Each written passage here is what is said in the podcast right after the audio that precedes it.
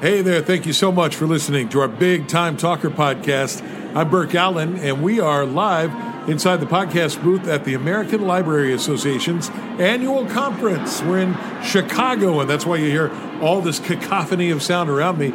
Even the glass enclosed nerve center can't keep it all out. This is where the who's who of the book world is.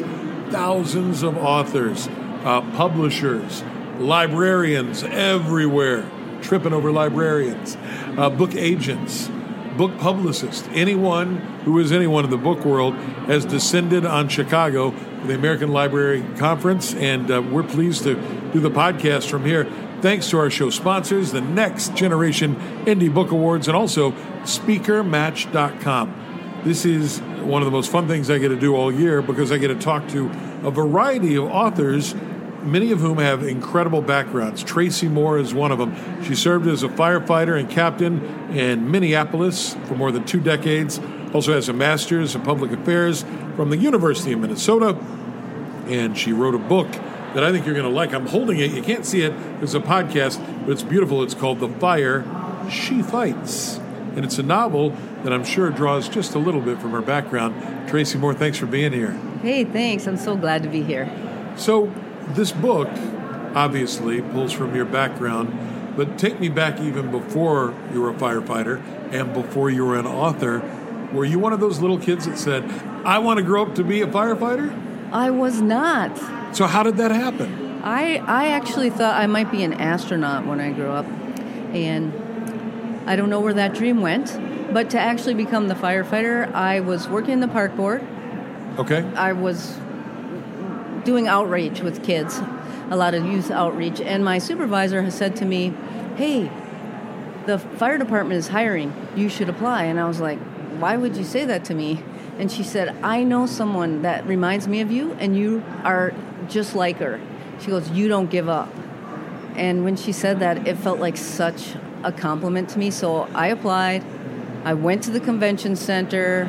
I saw women, you know, climbing up ladders. I saw them carrying hoses, wearing helmets and boots, and I mean, they were they looked like Amazon. They were looking like Xena warrior princess in bunker pants, and that's all I wanted to be after I saw that other women doing that. So it was really other women that inspired me to want to become a firefighter. You're living out sort of a every kid's childhood dream, though. I mean, you talked yeah. about oh, I wanted to be an astronaut. Kids want to be astronauts, policemen, or firefighters, and you're you're doing it. You did it for two decades. Yes, I did. Was there ever a time when you got in there and you thought, "Wow, I, I can't believe this is my career"? I remember the first night I was at the fire station, and I went to sleep in my bunk. There was a another firefighter a male firefighter who was like 10 feet from me, both of us in our underwear, under the covers, waiting for that call to come in. And I felt a little nervous like, what's that first call going to be tonight? And I right. don't want to miss it. I want to make sure I wake up. But all I could think about was, I am so lucky. I am so happy. I made it as a firefighter, and I fell into a deep sleep. Woke up the next morning and didn't have one call. I woke up in a panic thinking I missed it, and the guy across from me was like, you're all right, rookie. Nothing happened last night. Tracy Moore is our guest on the Big Time Talker podcast. She was a Minneapolis firefighter for a couple of decades, and the uh, the book is an award winner. It's The Fire She Fights. During your time as a firefighter, I'm sure you encountered some things you didn't expect to encounter. Yes, that's both good and bad. Right. Probably wrote about some of those things, even though this is a fictional account uh, in the book about these four women firefighters.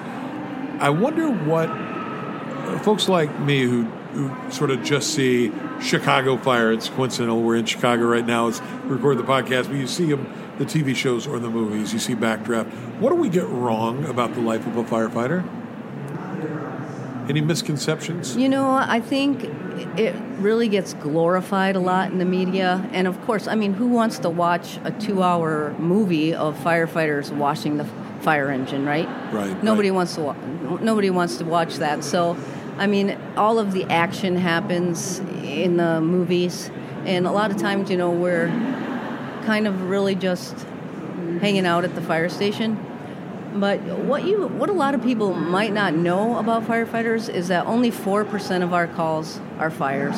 All the rest 86% are medical calls. So I've delivered 13 babies. What? Yeah. Yeah, I, I delivered one that was still came right out in the sack. Oh, and I was wow. I was all by myself in the back of the ambulance with the woman and I was like, "What is this?" Like, Yeah, no and, kidding. and I poked a hole and there was a baby inside.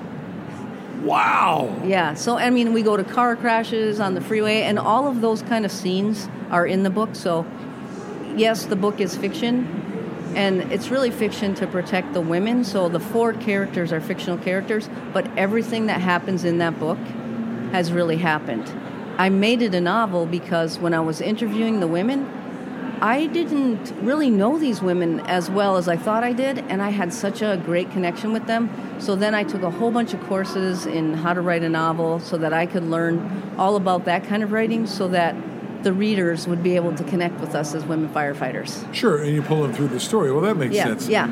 The four women in the story, uh, Ruby, Dana, Brazil, and Jesse, were they based on four individual women, or were they sort of a compilation of a whole bunch of different people and different traits? There were 30 women I interviewed, Okay. 30 women firefighters in Minneapolis. So, and then I just kind of grouped some of the stories.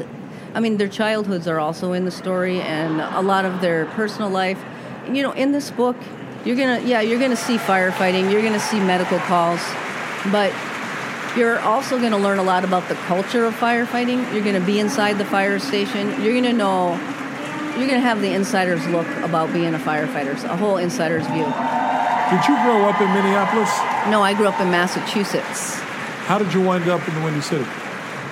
Well, I I actually went to college in Rhode Island, and I went to be a, a counselor for my undergrad. And I came to Minnesota because there's a, there was a lot of mental health happening at that time. So I came here for that kind of job, just to check it out. And then when I got the firefighter job, you know, it was a dream, so I, I stuck. You know, I said the Windy City because we're in Chicago, the Twin Cities. I intended to say about Minneapolis. Minneapolis, a wonderful city, um, and obviously you embraced it. It embraced you. You rose through the ranks. And what James Brown would have said is a man's, man's, man's, man's world. Right. Did you run into you personally some pushback as a female firefighter? Oh, oh, 100%. I mean, I mean, um, people in general, not just in the fire department, but I think in a lot of places, um, we're we're biased. We have it ingrained in us as kids, men and women. You know, that women get treated as less than and not as important. And you know, I did write the book mostly for women, but one uh, fire chief on the East Coast, uh, a guy said, you know, men should also read this book because, but the tragedy is a lot of them won't because they'll realize they either have to realize they're the ones performing the behavior or the ones looking the other way. And then, of course, you know, people, a lot of people mention the strength issue, you know, for that 4%. The that, physical strength. The physical strength, Right, right. yes. And, you know, I always like to say Superman looks way bigger and stronger than Mighty Mouse, but they both get the job done. and here you come to save the day. dun, dun, dun, dun. Dun, dun, dun, dun. um, as you said, you, this was 30 women firefighters that you interviewed while writing this book. Were there common threads that ran through their stories, commonalities? I, every single woman except for one, mm-hmm. cried during the interview when I talked to them. I mean, some of these interviews were two or three hours long.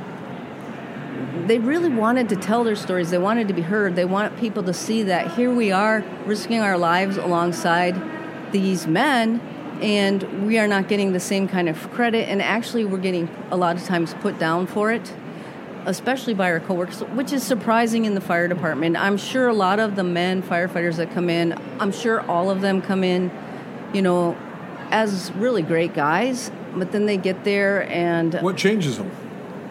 I think it's like some people feel threatened, I think, by a woman doing this kind of work. And like maybe it makes them a little less them.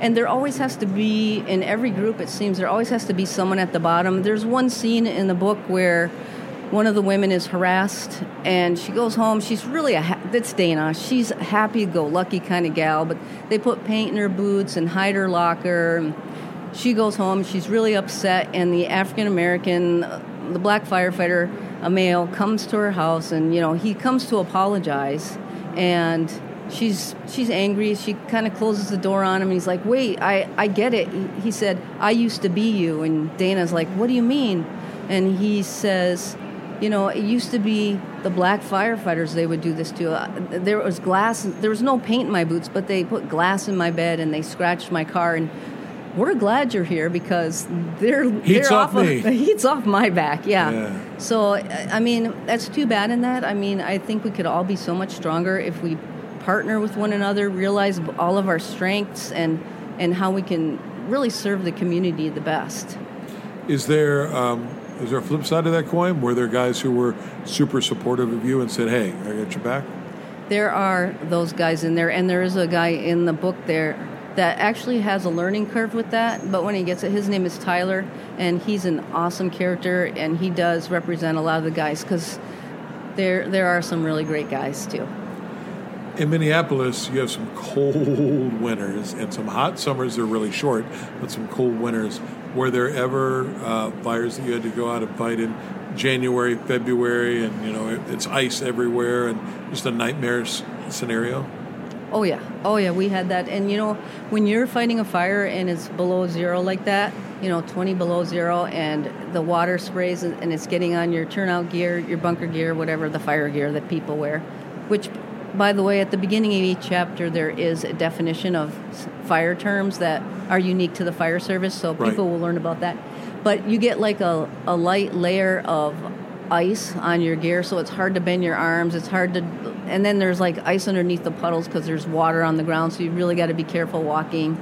Yeah. So yeah, the, it's a, it's a different kind of challenge. The hoses freeze up. You have to always leave the nozzle open a little tiny bit to make sure that the water's flowing through. So I uh, I grew up in a small town, and most small towns in America have volunteer firefighters. You were never a volunteer firefighter, correct? No, I wasn't. Uh, I did work for a, a, critical incident stress management team where I went and helped debrief a lot of the volunteer firefighters' experiences, at, you know, to kind of process a, a call after. And oh my gosh, those volunteer fi- firefighters, they have hearts of gold. They're doing it for nothing just because they're good people. Yeah, you know, it, I, I remember seeing those guys. My mother was a city police clerk, and City Hall was right next to the same building as the little fire station. Uh-huh. And those guys were, you know, the local banker or the local guy that works the gas station or whatever. And, and what they had to give up in terms of family and safety and all of that just for the love of the community is something to really be applauded. Yeah, it is. And you know, women who are also in the volunteer departments, because I'm in a lot of groups where I talk to women firefighters. Right. And uh, a lot of a lot of the women are facing the same kinds of things in the volunteer. So I, you know, I say that heart of gold thing, and and it is there. It isn't there in all firefighters. And then uh, there's something about the other gender, the women gender coming in, that again, they're having those same kinds of issues of being harassed and sexually harassed and right. really just thought of as less than. So uh, I just, 40 years ago, there were 4% women in the fire service. Today, in 2022, there are 4% women in the fire service. It hasn't changed It has not years. changed at all. So I'm really looking forward to the next 10 to 20 years because I see women fire, I mean, yeah, I, women firefighters like on Chicago Fires I'm seeing uh, women who are superheroes, a lot more of that, and a lot more strong women. So I really hope that boys, young boys, start seeing women in these roles they admire, and little girls can see themselves in those roles too, so that we can all grow up realizing how how we all have something to contribute. Tracy Moore is our guest. Her great novel is The Fire She Fights. I'm not the only one saying it's great. It uh, is an Indie Book Award winner from the Next Generation Indie Book Awards and uh, she's talking to us live in Chicago at the American Library Association's annual conference and exhibition. When you uh, you interviewed all these women, even though you'd done it for a couple of decades, did you learn anything new, sort of, in that writing process and that interview process? Anything you didn't expect, maybe? You know, honestly, the the first thing I learned is I don't know anything about writing. what do you mean? I was not a writer. I was a firefighter. Right. So I took a whole bunch of courses from uh, UCLA novel writing courses. I took some courses at the Loft. It's a great writing school in Minneapolis. It's because you know I was just going to write down the stories so they weren't lost. But then, like I said earlier, the connection I had with the women, I wanted to give that to the reader. I wanted them to really notice us. So I worked so hard at learning how to write, and you know that that is one thing I learned. You know. I, well, let me ask you about that. Yeah. Um, because I'm sure there are people that are are writers who are listening to our podcast right now, or maybe people that want to write a book. Sure. Someone like you, you know, you had a very unique career and you lived it, so maybe you didn't feel like it was unique at the time. Right. But it certainly was, and it's novel worthy. So, my question to you is uh, for the folks who are listening and, and are writers, maybe they have a book in them, what's the first thing you would recommend they do? Take a writing course like that? I would recommend that you first start writing. Just start writing it down, and you can have little islands. I had a lot of islands of all of these different stories, and then, yeah, then take the writing courses, and then you can figure out how to get it on paper, how to make it flow, and how to lead your reader through the story that you want to tell. The book um, has to be compelling. The stories that, that you have lived, that you put in here, and these other uh, 30 women, has to be a great read. I will tell you, the cover of this book jumps off the, the bookshelf. It looks fantastic. Congratulations. Thank you so much. Tracy Moore's novel is called The Fire She Fights. It's an Indie Book Award winner, and she's joining us at the American Library Association's convention, conference, and exhibition in downtown Chicago. Hey, thanks for stopping by. Thanks so much for having me. It was a good time. If people want to find you online, I'm sure the book's available at Amazon. Uh, you can order from Barnes & Noble. Is there a website or anywhere else they should go? Surprisingly, it's thefireshefights.com. Well done, marketer. Yes. thefireshefights.com. She's even got the t-shirt on today. That's Tracy Moore. It's got to be a great book, great novel. Thank you for listening to our Big Time Talker podcast in Chicago. I'm Burke Allen. Go out and make it a great day. Bye, everybody.